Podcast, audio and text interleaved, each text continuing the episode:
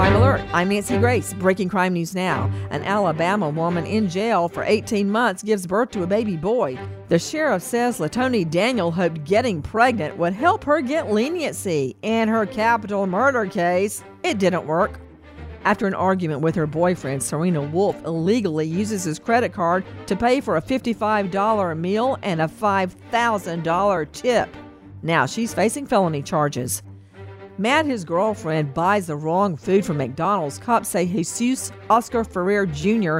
repeatedly strikes the woman with sweet and sour sauce packets in the head and face. He now faces felony battery. For the latest crime and justice news, go to crimeonline.com. Support for Crime Alert comes from SimpliSafe Home Security. SimpliSafe protects your whole home, every window, room, and door. Round the clock professional monitoring, no long term contract, free shipping at simplisafe.com slash Nancy. With this crime alert, I'm Nancy Grace.